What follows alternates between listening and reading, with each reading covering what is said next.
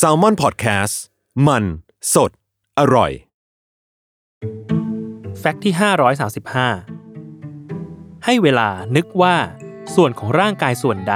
ที่มีการบาดเจ็บบ่อยที่สุดในศิลปะการต่อสู้อย่างเทควันโด หากคุณคิดว่าข้อเท้าอาจถูกต้องแค่เพียง 50%หากตอบว่าส่วนเท้า อาจถูกต้องแค่เพียง 70% แต่ถ้าคุณบอกว่าส่วนหลังเท้าขึ้นมาเมื่อไหร่ เราอาจให้คุณถูกไปเลยแบบ 100%เต็ม เพราะร่างกายในส่วนของหลังเท้าจากการเล่นเทควันโด มักจะบาดเจ็บ และเกิดการฟกช้ำได้ง่าย จากการปะทะกับคู่ต่อสู้ตลอดเวลา ซึ่งถ้าผู้เล่นเตะโดนฝั่งตรงข้ามแบบเต็มๆก็คงเจ็บอยู่ไม่น้อยเหมือนกัน การปฐมพยาบาลในช่วงระหว่างการแข่งขัน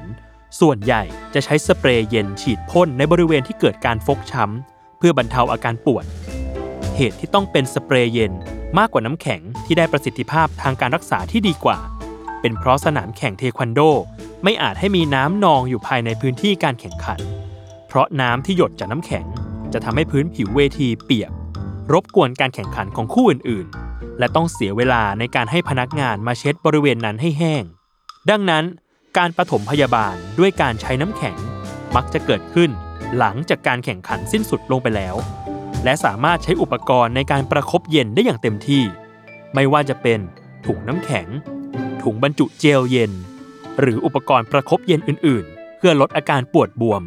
อีกทั้งทำให้นักกีฬาฟื้นตัวได้เร็วขึ้นด้วย